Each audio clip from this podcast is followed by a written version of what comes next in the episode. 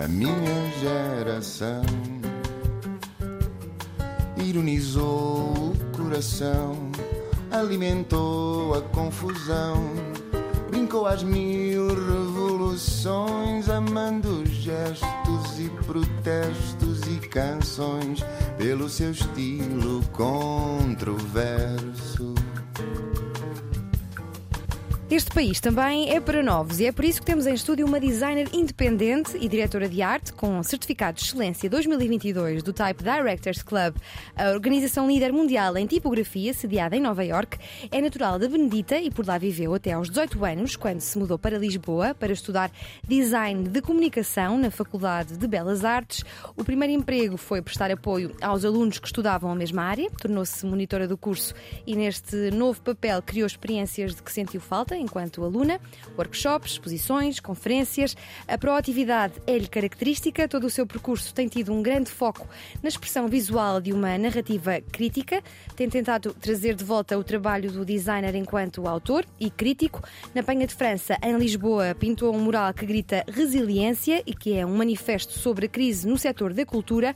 E quem é que não reparou naquele projeto informativo e pedagógico em colaboração com a ILGA e a Fox para o mês LGBTQIA+, que através do design nos dá a conhecer termos como assexual, bissexual, cisgênero, intersexo, não binário, poliamor, queer, trans, entre tantos outros vocábulos que nos ensinam que aprender faz parte.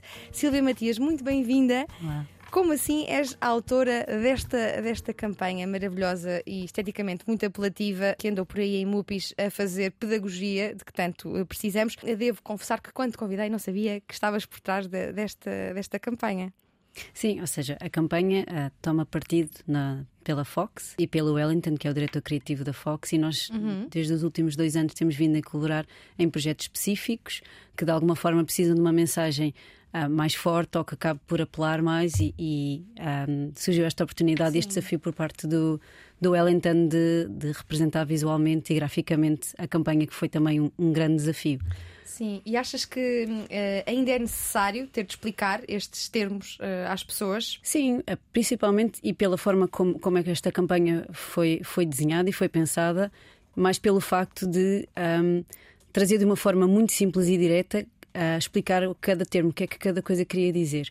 Ou seja, aquilo que se sente na, na sua generalidade é que há cada vez mais termos um, e cria uma certa confusão ou uma certa dúvida, e a ideia deste, deste projeto era, acima de tudo, de simplificar e de esclarecer e, e, dar a conhecer o que é que certos termos que às vezes numa conversa ou numa entrevista ou na televisão ou na rádio Sim. ouvimos falar e não entendemos bem Sim. e comunicar principalmente a uma pessoa de qualquer geração e o grande desafio desta campanha, mesmo a nível de design, foi mesmo esse.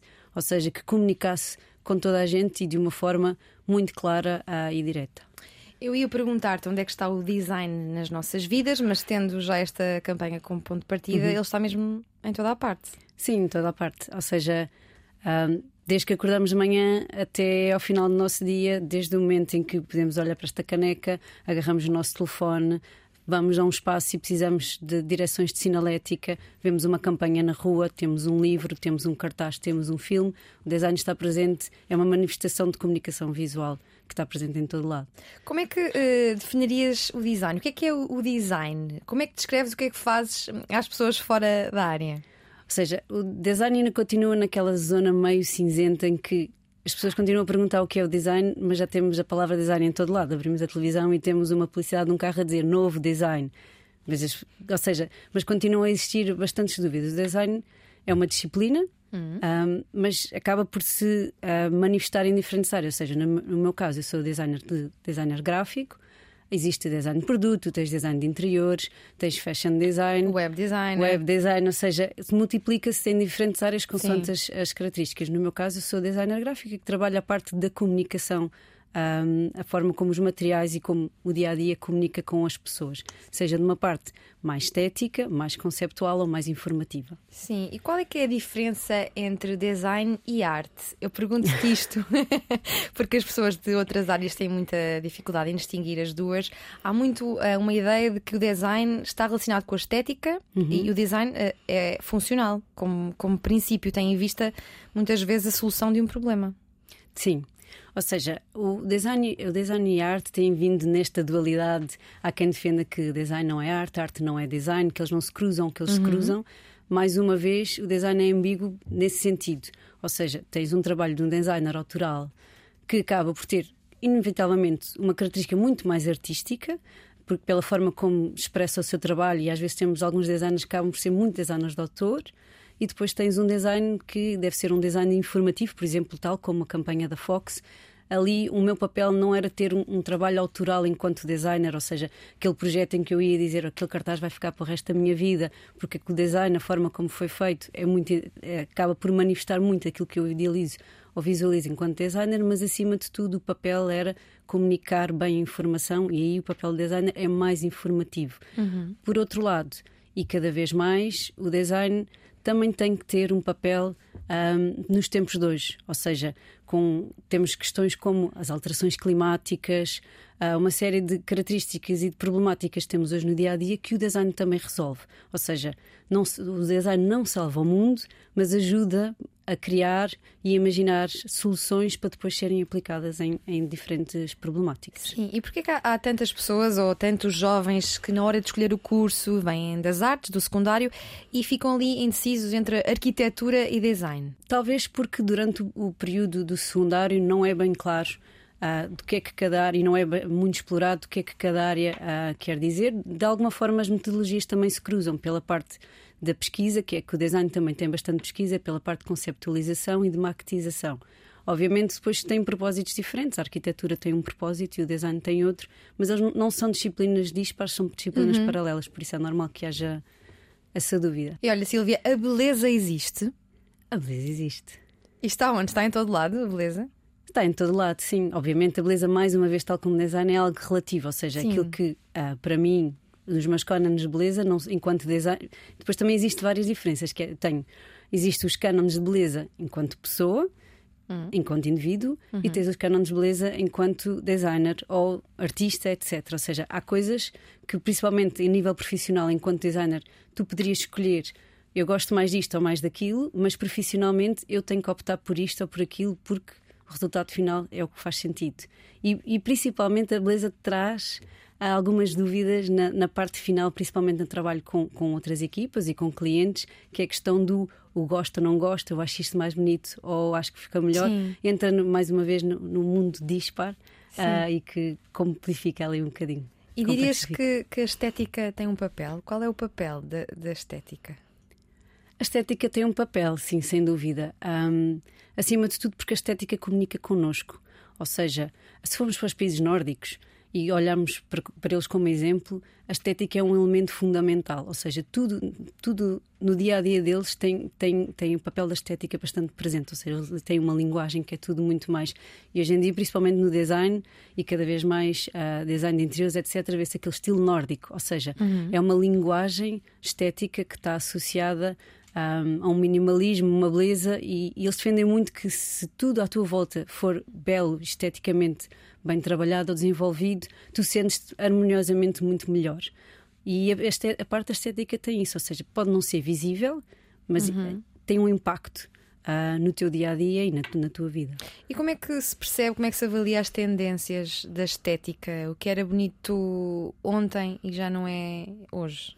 Eu acho que é, faz parte da, da, evolução normal das coisas, ou seja, é importante e hoje consegue-se avaliar para, uh, por exemplo, voltando sempre à prática do design, uh, a linguagem e as tendências da estética dos anos 80, dos anos 90, que são muito características, hoje não fazem sentido porque existem outras necessidades, temos outras influências, mas continuamos a olhar para elas e nos sentir inspiradas por elas e sentir que faziam sentido naquele período e trazem uma influência hoje em dia. Por outro lado, se ficássemos presos só numa linguagem décadas a fio, estaríamos estagnados uhum. até mesmo. Ou seja, o design e a parte da estética também vão acompanhando muitas tendências e as necessidades do, da evolução humana. Tu já aqui referiste o minimalismo, nós parece que caminhamos numa senda cada vez mais despida e minimalista no design, uhum. tanto a nível de marcas, logótipos, arquitetura, mundo digital. É, isto é verdade? Porquê é que, porquê é que está a acontecer? Um, eu não acho que seja minimalista, estamos a andar por um caminho minimalista, que temos, temos períodos. Um, e principalmente há coisas que fazem mais sentido ter uma linguagem muito mais minimalista do, uhum. que, do, do, que outras, mas são picos de tendência. E tu achas que na escola ensinamos os, os, as crianças, eh, os adolescentes para a estética, para a arte, para, para a criatividade? Na verdade, não. Esta é sempre aquela pergunta mais difícil, mas que claramente tem que ser falada. Sim. Principalmente porque, quando falamos de estética, de design e de arte, estamos a falar, acima de tudo, de uma manifestação na expressão individual e artística. Sim. Também este exercício, na parte de, educativa, faz com que, tendo em conta o modelo que nós temos de ensino hoje em dia, que é muito regrado com base de é, dado, é uma matéria, é decorada, é feito um teste, tu, estás, és, tu cresces enquanto aluno a, a responder a um exercício, a lançar uhum. um desafio, tens que dar uma resposta. E a parte de, de, do design e da parte criativa e da arte e da estética um, são exercícios que ajudam no desbloquear, ou seja, na manifestação individual de cada um. E um, não está presente, existe, algumas, existe uma disciplina anual, que, é que será a EVT, e depois quem serve que segue partes, uhum. etc. Mas não precisas de, de, ir para uma área de design ou artístico para que o exercício da criatividade te ajude a desbloquear uma série de exercícios e de outras disciplinas. É uma manifestação mais individual, Sim. explorar do que pergunta-resposta. E como é que a Silvia Matias, criança, adolescente, na Benedita, teve contacto com a arte, com a estética, com o design? Foi um processo um, e uma das coisas que, que, que eu senti. Uh, a Benedita é um lugar muito especial para mim e, e é o sítio onde eu gosto sempre de voltar porque eu sinto que é o meu ponto zero uh, e acho que, que, moldou toda a minha formação até hoje. Um, por outro lado, obviamente, sendo uma terra mais pequena que não tem um, uma, uma, ligação tão, tão grande às artes uhum. uh, e ao design, sentia na altura, enquanto, enquanto jovem e criança, mais bloqueadora nesse sentido. Uh, e obviamente que assim que tive a oportunidade, fugi de lá. Sim, e o teu primeiro contacto grande com esta área foi quando escolheste o curso de Design de Comunicação. Sim, foi um bocado tentar entender o que era. Design ainda era muito ambíguo, ou seja, não tinha nenhuma proximidade, mas de alguma forma uh, aquilo que eu ia encontrando de design fazia sentido comigo e comunicava comigo, uhum. e foi aí que. Mas foi um bocado às escuras, porque obviamente vindo da Benedita não há. Hoje em dia já há outro tipo de cursos profissionais, etc., que te ajudam uh, a entender melhor. Ah, na altura não. Tu nem passaste pelas Caldas da Rainha, que também tem uma, uma boa escola de artes, não é? Normalmente Era demasiado perto da Benedita. então preferiste manter. Eu, eu tava, sentia que precisava de sair, por mais Sim. que eu mantenha sempre a relação, mais uma vez, mas que precisava de, de, de uhum. algo que te trouxesse Sim. mais, tivesse mais cultura, uh, mais ofertas educativas uh, outro tipo de manifestações, outras formas de vestir, de, de, ver, etc. E como é, que são, como, é que é, como é que são vividas as belas artes então na Faculdade eh, de Lisboa, na Universidade de Lisboa? Como é, que, como é que é o ambiente da, da faculdade? Foi um período transformador, ou seja, um, primeiro é, é, um, é um impacto porque literalmente vindo da terrinha, não é? Uh, apesar de eu vinha bastantes vezes a Lisboa com os meus pais, mas é um impacto pela primeira vez um, encontras pessoas do país inteiro, algumas de fora, mas com estilos diferentes, culturas diferentes, formas diferentes de ver as coisas, perspectivas diferentes. Isso é, é bastante enriquecedor e de repente sentes que pertences a um sítio pela primeira vez. Sim. Isso foi ótimo. E também porque de alguma forma, o ambiente das belas artes, tendo, tendo, sendo uma academia, mas sendo uma escola de artes, é bastante aberto e que deixa qualquer pessoa de ser quem é e, e é bastante. E há, há, uma comunica há comunicação, há diálogo com a, com a pintura, com a escultura, é tudo cursos que existem nas Belas Artes. Sim, são todos cursos. O meu, o meu curso foi pela primeira vez, o meu ano, o primeiro ano de Bolonha, e foi pela primeira vez que não existiu o ano, uh, que era o ano zero, em que todos os alunos das Belas Artes entravam para o ano zero, não interessa se pinturas, esculturas, design, faziam um primeiro ano com todas as disciplinas e só depois então escolhias o curso. No meu ano foi o primeiro ano de Bolonha, que já se entrava diretamente para pintura, escultura, mas acabávamos por nos encontrar todos no, na, na, universidade e cruzar. E tu aos 18 já sabias que era design? Não havia pintura como opção, ou escultura, outra, outra arte? Na verdade, a, a, parte da arte, sempre o, o, leque sempre foi aberto, mas depois fui por exclusão de partes. Escultura para mim não fazia sentido, porque por mais que eu adoro trabalhos manuais, uh, não tenho grande aptidão. Uh, aptidão. Pintura é algo que eu sempre gostei muito, mas talvez não seria suficiente, podia ser algo que eu pudesse complementar. E depois design de comunicação, por todas as características que tinha, desde a parte da tipografia, que eu não entendia muito bem na altura, mas que já fazia, tinha esse cuidado nos trabalhos da escola, já, já, já reparava nas capas uh, uhum. de, de, dos CDs, dos vinis, dos livros.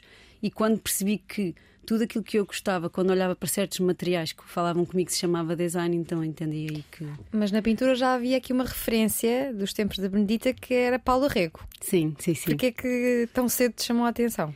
Um, a Benedita, apesar de ser uma terra bastante pequena, tinha algo uh, que é bastante excepcional, que eram as professoras de artes visuais arranjavam forma para levar todos os anos os alunos a uma exposição fora do país. Um, e a primeira exposição que fomos foi fomos a Madrid ver uma exposição da Paula Rego e pela primeira vez um, ah, fui confrontada com uma artista primeiro portuguesa porque Sim. as parte das referências dos livros de história da história de arte que tu dás no secundário são mais referências ligadas a homens e dentro de um certo padrão e de repente tinha uma figura que era uma mulher portuguesa uhum. e que colocava a mulher num papel diferente eu, eu, hoje consigo explicar de uma forma uh, mais, mais construtiva, uhum. na altura era muito abstrato, mas que não colocava sempre a mulher naquele papel de, de objetificação, sempre aquela mulher perfeitinha, dentro daquelas curvas, dentro Sim. daquele tipo de roupa, dentro daquele batom vermelho, e colocava a mulher numa manifestação diferente. Eu não conseguia entender porquê, mas isso mexia comigo e foi, sem dúvida, um ponto principal de mudança e de tentar entender porque que o teu primeiro trabalho foi como monitora do curso que frequentaste, o uhum. curso de design de comunicação, e agarraste logo nas, nas falhas que sentiste que tiveste na faculdade para as melhorar, de alguma forma.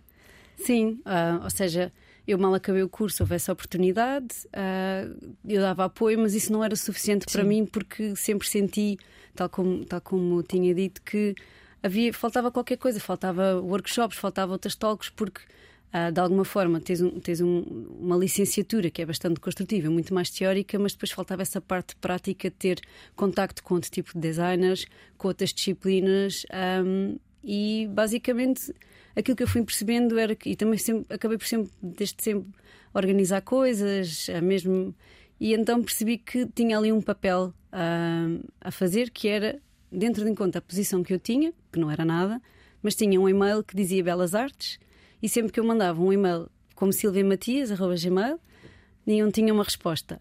Mas quando mandava um e-mail com, com o e-mail das Belas Artes, eu tinha uma resposta. E então entendi que havia ali um caminho para poder desenvolver as coisas Sim. que eu acreditava que sentia que faziam falta. E pronto, fui, fui criando uma série de, de, de atividades, eventos, workshops e talks que, que foram servindo o curso e, e, ainda hoje são bastante referenciadas. Sim. Nessa tua experiência com alunos, eh, denotaste que eram tantos alunos quanto alunas? Havia tantos possíveis, tanto possível Rego como possíveis Picasso né, nesse, nesse espectro de, de pessoas que foste encontrando? Sim, ah, sem dúvida. Eu acho que hoje em dia não há, não há ah, qualquer diferença e uhum. pela, acho que pela primeira vez no, o nosso ano, a nossa turma, eram duas turmas, mas que tinham mais ou menos um equilíbrio e isso também foi bastante bastante importante. Sim, tu dizias-me que uh, o designer tem perdido uh, alguma expressão enquanto uh, um ser crítico, um, um, ser que é, é, ao mesmo tempo autor e ao mesmo tempo produz crítica. Uhum. Porquê que isso, porquê que achas que isso aconteceu? Porquê que o, o designer perdeu esse papel? Acho que o designer perdeu esse papel, um, ponto um, pela tecnologia, que deve ser sempre a nosso favor e nunca contra um, e que está muito ao lado do design no desenvolvimento de, de, de, do trabalho e é sem dúvida uma ferramenta que acelerou muito o processo e que nos leva a explorar. Por outro lado, também a banalização que, que, que, que, o trabalho de design passou a ter. Ou seja, antes, há, há 30, 40 anos atrás, o designer era, ou o tipógrafo Sim. era aquela pessoa que tinha um conhecimento muito específico e era tão respeitado como um médico, como um arquiteto, como um advogado.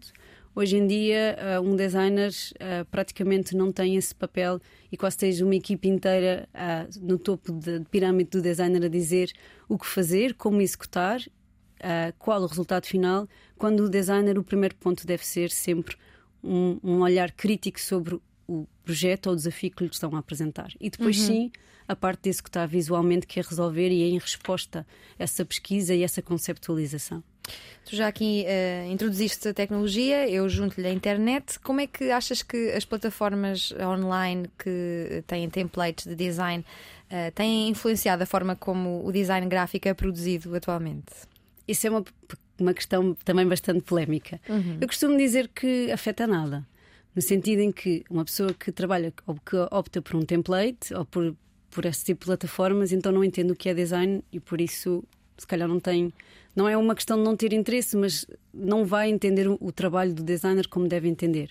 Por outro lado, um, vejo cada vez mais e vejo também pelo meu ciclo de amigos e pessoas conhecidas que vão criando as suas próprias marcas, que vão criando os seus próprios produtos e ao início, tal como todos nós, não temos essa capacidade financeira de ou tens um amigo designer que te ajuda ou não tens essa capacidade financeira de contratar um designer, mas precisas pôr o teu negócio Sim. cá fora. E essas plataformas ajudam a seres autónomo nesse sentido e com o crescer do teu negócio tu vais sentir que precisas mesmo de um designer que estruture e que crie um branding que faça sentido, porque o branding tem esse, tem esse poder e esse passo vai acontecer naturalmente, por isso acho que faz Sim. parte. Hum, cada vez mais os consumidores têm tendência para comprar online, o que de alguma forma reduz o, contacto, o contacto direto com determinado produto e, por consequência, uh, anula alguns aspectos uh, de, da experiência sensorial. Esta tendência, achas que tem algum impacto na, na estratégia de design?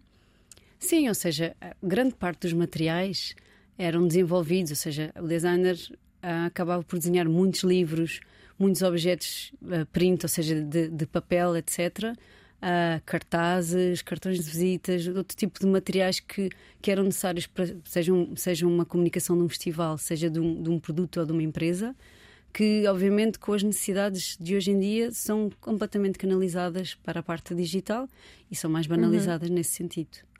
E qual é que é o teu entendimento sobre o valor visual de, de uma marca e a importância do branding, que já aqui falaste uhum. nos dias de hoje? O branding basicamente é algo muito simples de entender que é a representação visual de uma ideia de um projeto, ou seja, de uma marca. Tens, um, tens um, uma marca um produto, uma empresa que tem, tem valores. Um, e o design e o branding têm que refletir isso. E também pela forma como comunica, porque é uma memória visual que te deixa. Ou seja, um bom logo, uma boa identidade, um bom branding que seja bem estruturado, quer seja algo muito complexo ou muito simples, quer goste muito, quer goste pouco, se for bem desenhado, mantém o core da, do conceito e do, do, da empresa até ao fim e deixa-te uma memória visual. Quando tu vais olhar para aquele logo, ou mesmo não sabes o que quer dizer, tu te querias, tens uma memória que está ligada Sim. a isso.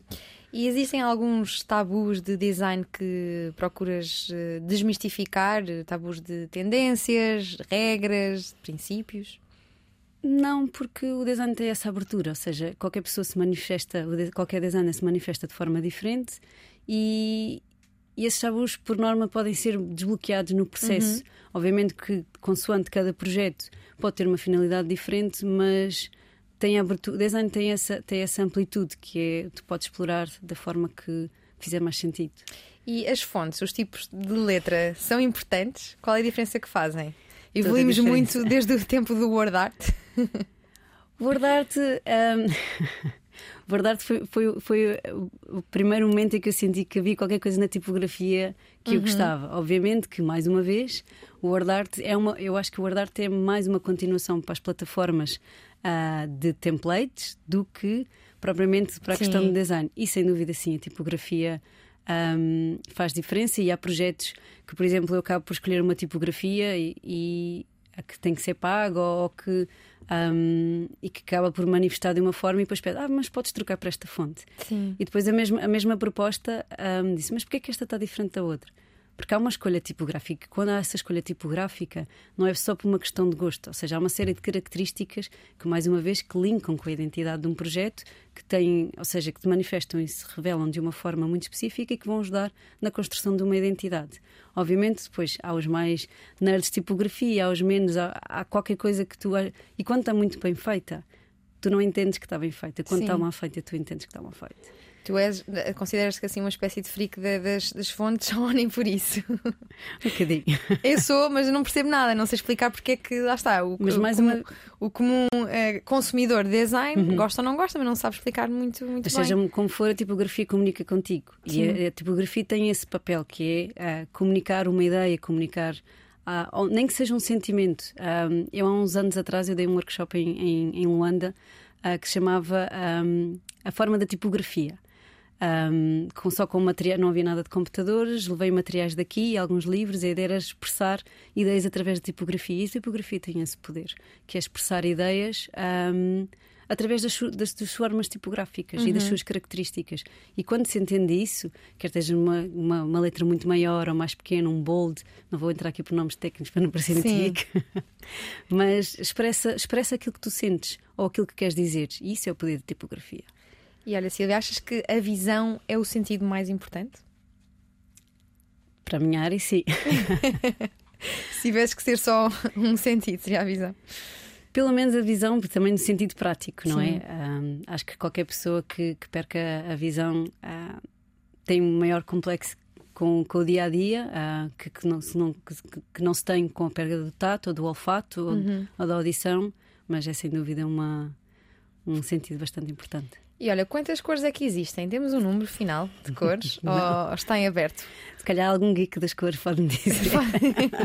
Mas são muitas, não é? Mas são, são bastantes porque as, as cores partem de, de cores básicas uhum. e com a mistura delas criam outras cores, ou seja, há um espectro infinito, tanto quanto que também no nosso, enquanto designers, por exemplo, para a parte da impressão, usamos o catálogo de pantones, que temos milhares de cores que são cores diretas, em que tu olhas, ok, quer escolher esta cor para ser impressa desta forma, porque qualquer cor um, sofre alteração e cria logo uma cor diferente. Obviamente temos as basilares, mas uh, penso que não existe assim um número fechado uh, de cores. Ainda hoje estava a ver um, um, ai, desculpa, um post do, do Filipe Antone, que é, que é um artista visual uh, de qual eu gosto muito, e ele com três cores, num vídeo de uma peça sua, que ele trabalha muito com a cor e com o pixel, com três cores, que são basicamente duas rodas de cor que se misturam e que vão criando um inúmero uh, exemplo de cores. Isso é a maior manifestação de que acho que não há limite para a cor. E onde é que tu, Silvia Matias, encontras inspiração? Desde que entraste na RTP, alguma coisa já te inspirou de alguma forma? Estava bastante nervosa, por isso. Nem conseguiste desbloquear. Não, é, é, inevitável não, não se entrar uh, não se repara na, na, na sinalética, Sim. não se repara na forma como uh, os cartazes são postos, como a tipografia está posta, como ou seja, todos esses elementos que são, que são gráficos Sim. e design que estão, comunicam com o espaço, porque isso também uh, faz parte e tem um impacto quer no dia a dia das pessoas, quer no seu trabalho, etc. Não consegues desligar o chip de designer? Nunca tiras mas, férias. Mas também não, não leva assim. Não, porque de alguma forma tudo nos inspira. Um, há uns tempos atrás eu estava simplesmente a andar pela avenida e, e as formas da calçada inspiraram-me para, para uma tipografia que eu estava a desenhar. O resultado final não tem nada a ver, mas o designer também tem essa capacidade de abstração, que é de olhar para algo e ver outra coisa. E eu também não acredito que um designer que está 100% fechado em casa ou no seu local de trabalho e que só trabalha com o computador e que nunca sai, nunca acaba por ver outras coisas que consiga. Porque nós nos inspiramos das coisas mais simples, basicamente, de ir, seja onde for, consegues tirar, não, não consegues prever quando a, a inspiração te surge, mas o dia a dia e as, e as coisas inspiram-te não por coisas diretas, mas por um lugar de abstração. Vês uma coisa e imaginas outra. E às vezes nem é preciso sair de casa, basta olharmos para o nosso telemóvel e quem estuda, por exemplo, o que é a experiência do utilizador, sabe que está muito ligada uh, ao design, não é? Sim. Uh, como é que o design entra aqui, entra um papel muito importante na, na competição de atenção de, do utilizador de um smartphone hoje em dia? Sim, ou seja, temos dois campos diferentes. Ou seja, temos o, o, a parte da utilização, todas as, todas as aplicações e plataformas que se usam no telefone, a partir do momento que tu desbloqueias, parte de, seja Android, seja Apple, etc., iOS, isso já tem o seu design e isso já te leva a racionalizar e tudo, tudo, tudo é pensado, ou seja, a cor, a forma dos botões, o tamanho da tipografia, uhum. se tem, não tem, as sombras, etc., que se chama. Um, se, se é user-friendly ou não. Sim. Tipo, uh, depois tens um outro tipo de design que entra em competição, que é quando entra nas redes sociais e todos os posts têm que gritar para chamar a tua atenção e que aí entra no mercado uh, mais comercial. Sim, e volta e meia o Facebook, Instagram e o Twitter mudam algumas funções para baixo e para cima e nós andamos ali a perceber e eles próprios também estão a perceber se o utilizador gosta mais assim. Há uma, há uma constante experimentação de, do contacto entre o design e, e os utilizadores. Isto, isto, é, mais, é mais profundo do que nós imaginamos, porque Sim. de alguma forma não acho que no nosso dia a dia não paramos pensar de que forma é que o design impactua no nosso dia a dia, mas uhum. ele está completamente. E há gabinetes que dessas grandes aplicações um, que estudam mesmo o efeito e reação ah, do ser humano Sim. no telefone e como o design impactua isso. Sim, é e como isso. te leva a tomar eh, decisões que eles querem, querem tomar. Sim, eu em jornalismo de dados e visual tinha um professor que fazia um exercício que é agora abram um site e digam-me eh, para onde é que os, os vossos olhos olharam? Para o título, para, para o subtítulo, para, para a imagem. Como é que tu olhas para, para a nossa imprensa em termos de, de design? Gostas do design da nossa, da nossa imprensa, dos nossos jornais? Tivemos um jornal há uns tempos que, era o, que, ainda, que ainda existe, que é o Jornal I, que ganhou imensos prémios na altura quando surgiu, por ser tão eh, refrescante e novo a nível estético e de design. Eu acho que eles cumprem bem o papel, ah, acho que estão muito menos bem adaptados para as plataformas digitais. Uhum. Ah, pelo formato impresso, acho que também existe uma maior história dos jornais impressos e dos Sim. estudos, ou seja, também estava muito ligado a uma metodologia da prática de design ah, antiga, ou seja, da parte do tipógrafo, em que sim, cada letra, cada espaçamento era estudado. Hoje em dia, com a parte impressa do digital, não, não há tempo para isso.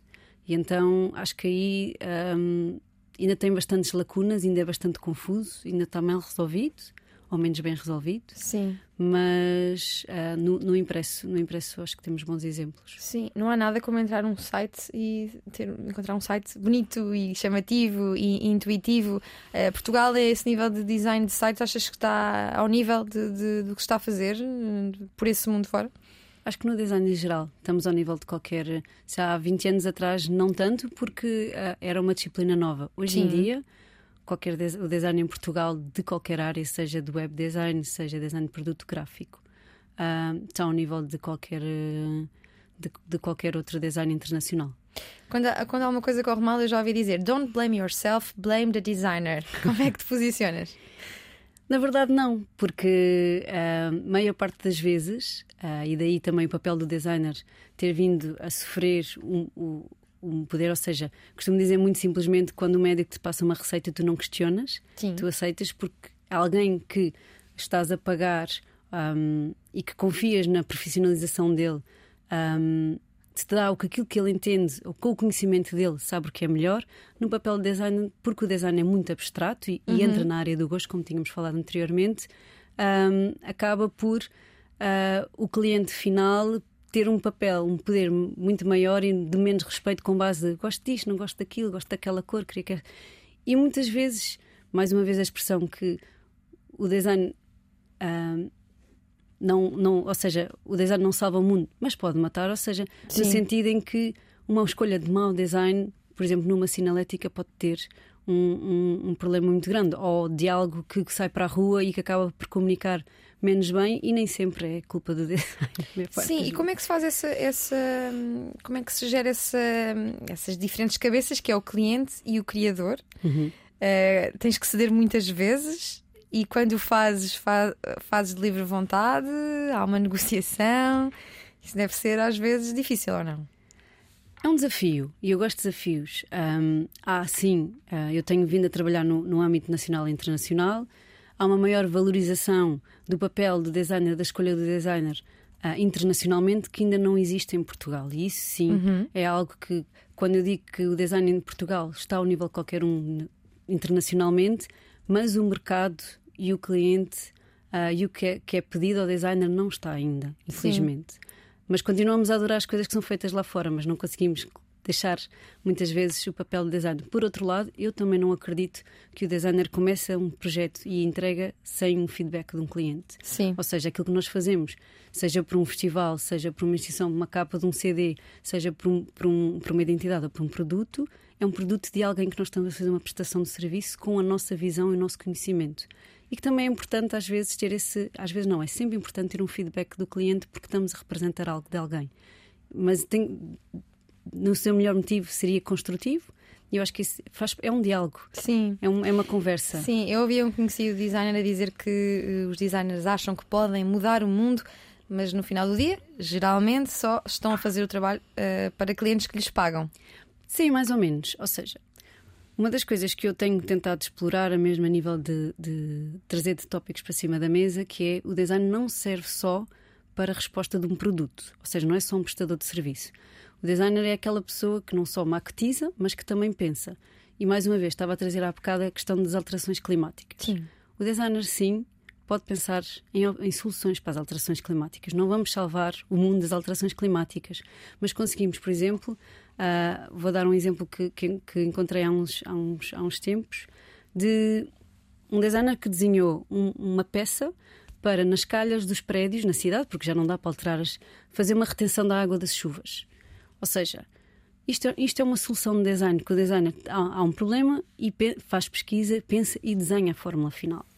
E nesse sentido, o designer também tem um papel importante nessa, nessa mudança e deve ser cada vez mais considerado quando tra são trazidas questões eh, de problemáticas da sociedade.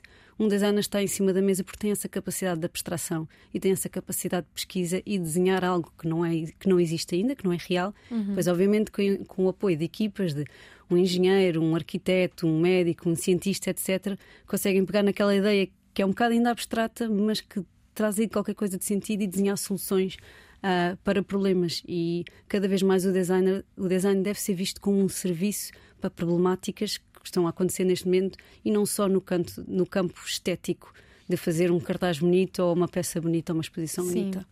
Vamos aqui fazer uma travessia até a Itália. Uhum. De que forma é que a viagem até Treviso, como é que se diz? Treviso. Treviso, em Itália, foi um ponto uh, de transformação pessoal e profissional para ti? Foi toda, porque, tal como já tínhamos falado, eu tinha vindo da Bendita, Bendita para Lisboa. Uh, não tinha muita experiência, uh, não, não tinha aquele background de, dos pais de viajar, etc. Um, por isso, quando fui para a Itália, foi um desafio pelo, pelo SAM, SAM Barron, Uh, nós conhecemos uma exposição, mais uma vez, que tinha tido a iniciativa de, de, de desenhar e acabamos por nos conhecer aí. Uhum. E que, um, obviamente, a fábrica, sendo um centro de pesquisa idealizado pelo Luciano Benetton, da Benetton, uh, desenhado pelo Tandau Ando, o espaço onde na plataforma tens visto só jardim e depois toda a construção é, é feita, onde tens uma biblioteca e tens pessoas do mundo inteiro que vão para ali ter uma experiência. Uh, com culturas diferentes, formas diferentes de pensar, obviamente que isso eh, mudou uh, completamente o, o percurso uh, até hoje. Há outro capítulo importante na tua vida em que juntas várias mulheres a uma mesa. Sim, em 2000 e, um, 2018. 18, sim. Eu conheci a Thais, a Thais é, é brasileira, mas também está em Itália, conhecemos na fábrica. Um, eu sempre tive. Uh, é engraçado voltar até atrás, quando estava a ver os meus trabalhos de escola, mesmo da universidade, eu já estava a fazer algumas pesquisas sobre mulheres designers, etc. Ou seja, sempre foi um ponto uh, fulcral e importante para mim.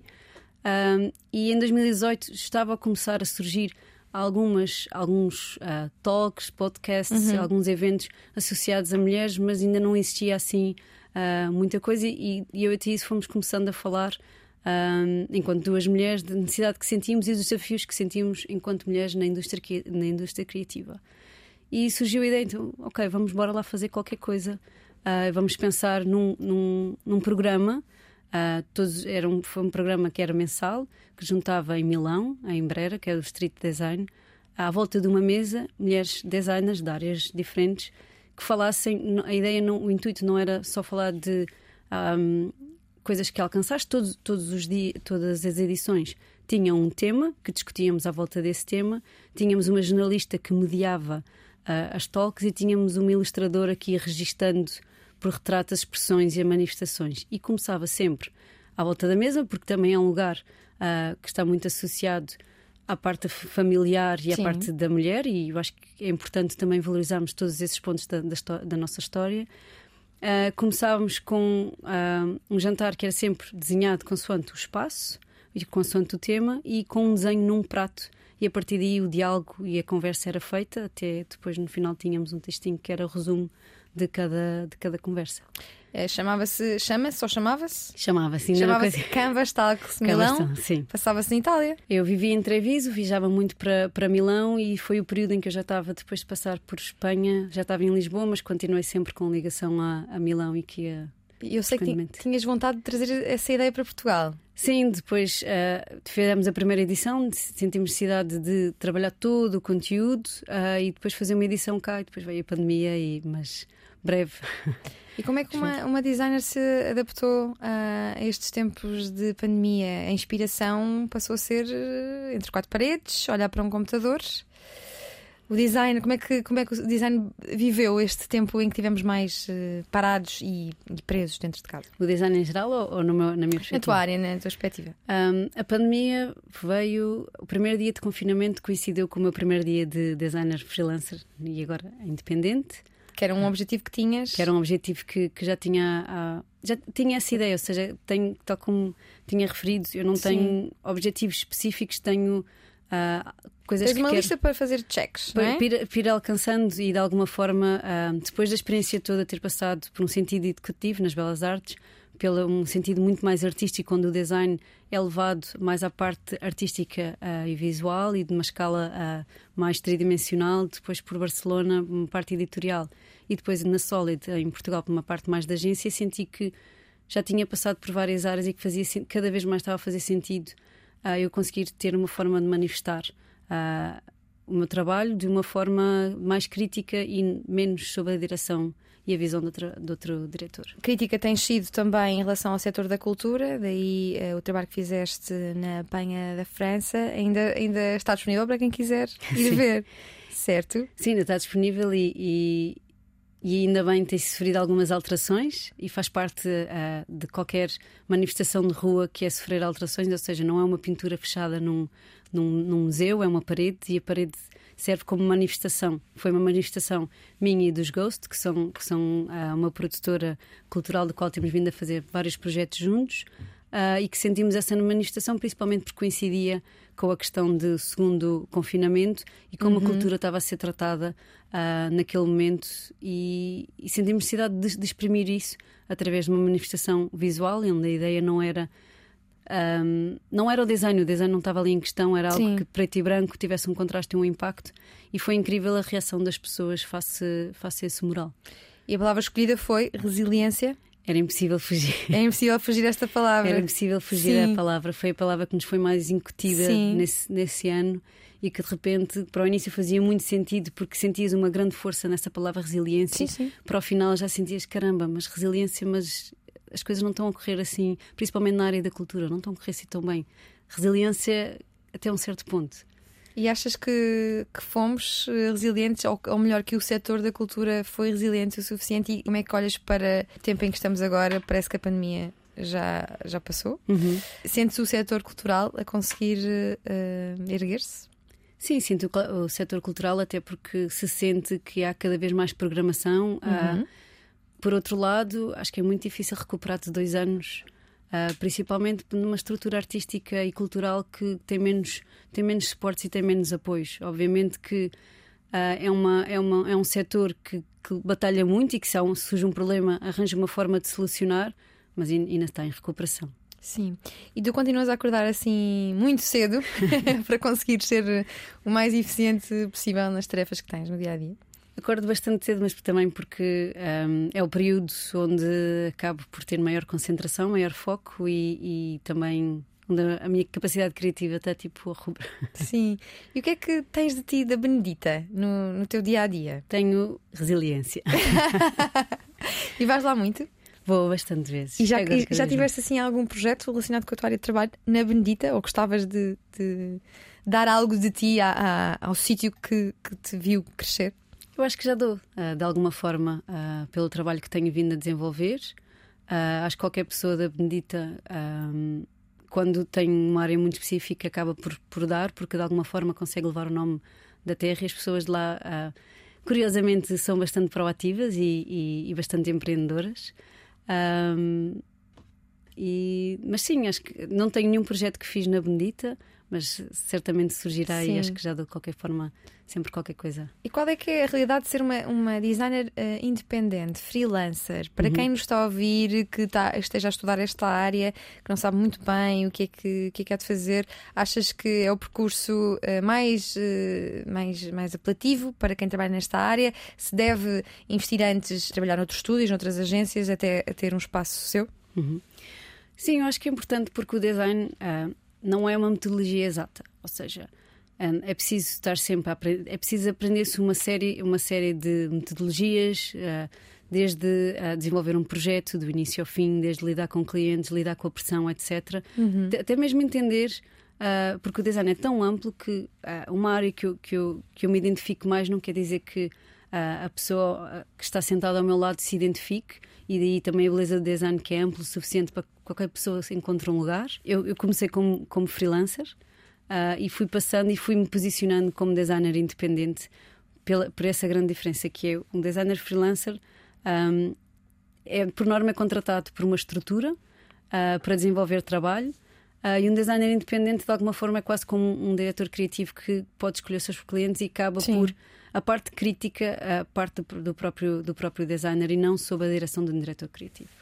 Nós andamos aqui a saltitar de temas entre temas, pensamos num scroll e a uh, Fox até criou um scroll e acho que tem mão tua. Também. Mais uma vez, um projeto especial. O desafio era um, pensar que nós percorremos 2 km no telemóvel de scroll de todo aquilo que 2 km de scroll, meu Deus. Assim vistas as coisas é assim é assustador.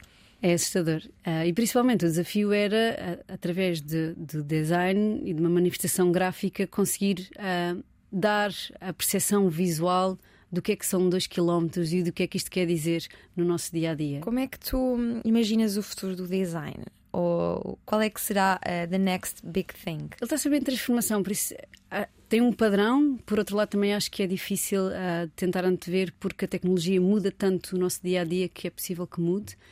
Aquilo que, que eu gostava de antever no design em Portugal é que o design acabasse fosse ser uma disciplina que, que fosse muito mais reconhecida pelo trabalho, porque, mais uma vez, e tal como disse, temos designers muito capazes, e quando eu digo designers também digo criativos, que Sim. infelizmente estão a ir para fora para conseguir o seu lugar, porque não temos um, um mercado e uma estrutura, ou quem está no lugar de decisões maiores não tem ainda esse background ou essa abertura para deixar uh, o designer crescer cá, e, e eu acho que isso é estamos a perder, estamos a perder talento em vez de reter talento. Sim. Para quem não teve a oportunidade de tirar um curso superior nesta área, mas que tenha interesse uhum. e queira aguçar a curiosidade, que livros é que podes indicar? Que autores é que há para descobrir no mundo do design? Se fosse há 5, 10 anos atrás, uh, diria livros muito específicos. Hoje em dia, um, tal como um designer não precisa de ir para a universidade, uhum. existe tanto material tanto a nível de livros como de artigos uh, e de influência na internet, que quando um designer é autodidata acaba por encontrar o, o, o seu caminho na, na, sua pesquisa. Um designer tem que estar atualizado do que está a acontecer e tem que fazer uma pesquisa e leituras muito específicas uhum. para o tipo de trabalho que está a desenvolver. Por outro lado, enquanto designer independente, acaba por também ser ter interesse e de alguma forma ser forçada a ter um outro tipo de leituras que estruturam que estruturem o meu negócio e o meu conhecimento para além do design, que é outra coisa que acontece principalmente no ensino em Portugal, é que tanto o design como o artista, como as áreas artísticas ou criativas, não têm essa estrutura uh, de como transformares algo que é um talento, uh, um, um, gosto teu um, na área criativa em algo que possa ser o teu negócio. Já ninguém quer ser aquele designer que morre ah, na, na, pobreza, sem dinheiro e que só é reconhecido 20 anos ou 100 anos depois. Uhum. Hoje em dia consegue-se entender que, uh, através da tua prática e do teu trabalho, uh, consegues tornar isso o teu sustento. E não tem nada de errado. Simplesmente é ter, há, um, há, uma pesquisa e um trabalho que tem que ser feito que já devia ser estruturado hoje em dia na universidade, porque podes profissionalizar e, e viver do teu, do, do, teu trabalho individual. Sim, e voltando aqui àquela questão de a escola não preparar para a estética, para a arte e para a criatividade, o que é que poderia ser feito de forma diferente se fosses monitora não só do teu curso de design de comunicação, mas monitora de uma escola na Bendita, por exemplo, uhum. o que é que poderia ser feito de diferente para estimular as crianças e os adolescentes? Sim, eu acho que é mais no sentido do, do, do ensino até o, até, o, até o 12 ano, pelo menos que hajam disciplinas optativas que, uhum. que levem ao AIEX, um, que levem mais à, à capacidade expressiva, a, a, ter essas opções, porque a criatividade é mesmo isso, é, são, são opções, poder escolher uh, entre explorar uma série de, de, de, de, sensações ou de parte criativa que tu tens e que, que não é permitida até, até, até à data. Não é com uma disciplina de EVT que, que se consegue desbloquear e criar essa essa, esse desenvolvimento. Tu tens alguma eh, rotina diária, semanal ou mensal para saber em que forma é que está o design no mundo? Eh, algum portal, alguma publicação de referência, alguma newsletter? Um, não, acaba por ser bastante compulsivo, ou seja, há uma série de. Há uns tempos havia um, um site que era muito preciso, que era o It's Nice That, uh, que, era, que é de Londres. Uhum. Uh, tinhas a AIGA, etc. Mas, por norma, levam-te a artigos, mas cada vez mais há tanta oferta que acabas por sempre procurar. Não, não ficar preso a, um, a uma diretriz editorial, mas estás sempre a procurar, pelo menos a nível individual, falo para mim, sempre artigos diferentes e ser surpreendido com, com, outro, com outro tipo de conteúdo que não estás à espera. Sim. Para desbloquear, para não ficares preso a uma direção editorial. Sim, e da tua listinha de checks, já conseguiste então ser designer independente, diretoria uhum. de arte? Quais é que são assim os pontos que estão nessa lista e que ainda não estão, mas que para breve gostavas de ver cumpridos? Ou atingidos? Um, obviamente há uma série de, de, objetivos profissionais, principalmente de conseguir levar o meu trabalho e projetar a outra escala, a partir de Lisboa, uhum. um, não mudando para fora, já tive fora, já tive a experiência de fora. Acredito que Lisboa vai ser o próximo centro criativo. Há, está muita gente também a mudar-se para cá, mas ainda não Sim. é. E espero que, com o meu trabalho a partir de Lisboa, possa chegar a impactos muito maiores a nível de projetos. E depois uh, também a parte de um, contribuir de alguma forma para que, para que, a área do design tenha um maior reconhecimento e depois da educação. É alguma, alguma causa, alguma empresa para a qual gostarias de trabalhar ou de ter eh, uma assinatura, algum trabalho? Assim em específico vou guardar para mim.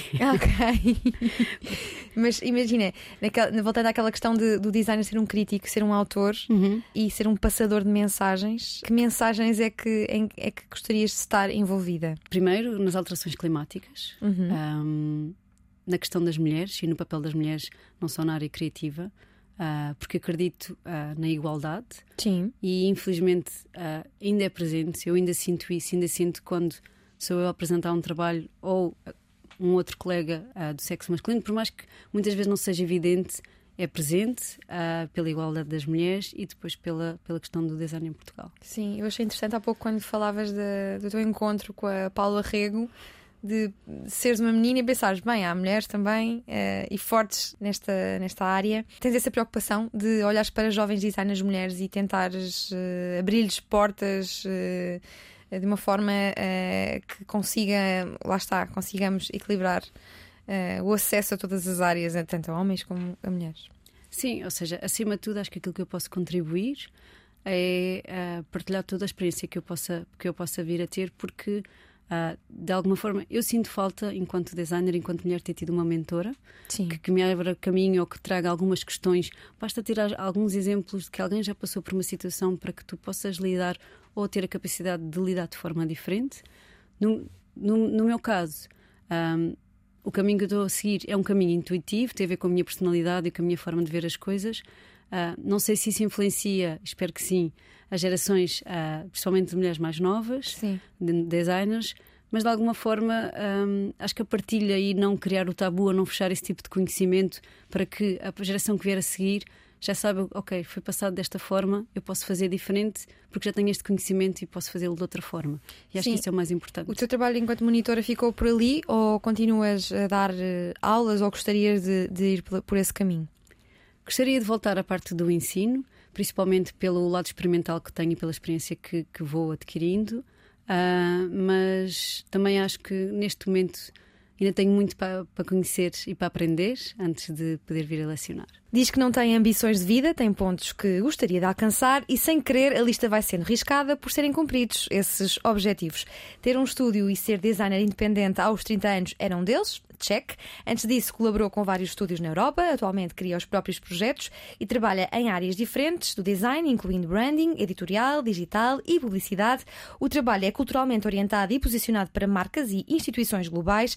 Paralelamente, foi cofundadora do programa Canvas Talks Woman Makers, em Milão, um um projeto que põe uma rede de mulheres criativas à volta da mesa para partilhar experiências, ambições e falhanços tão necessários para evoluir. Nascer numa aldeia e crescer num contexto de vila deu-lhe uma ideia de proximidade e de relações pessoais bastante fortes. Desde cedo foi para a apanha da fruta, nas férias, fez umas horas ao fim de semana num café ou numa loja, o que lhe deu uma grande estrutura na adolescência. Às vezes parece que a sua vida é só trabalho e isso acontece porque o design é uma extensão de si mesma e o meio por excelência onde encontrou forma de se expressar. Nós só podemos agradecer à Silvia Matias por toda a expressão que nos deu na última hora de conversa na Antena 3 e na RTV3. Silvia, obrigada. obrigada. que vamos fazer?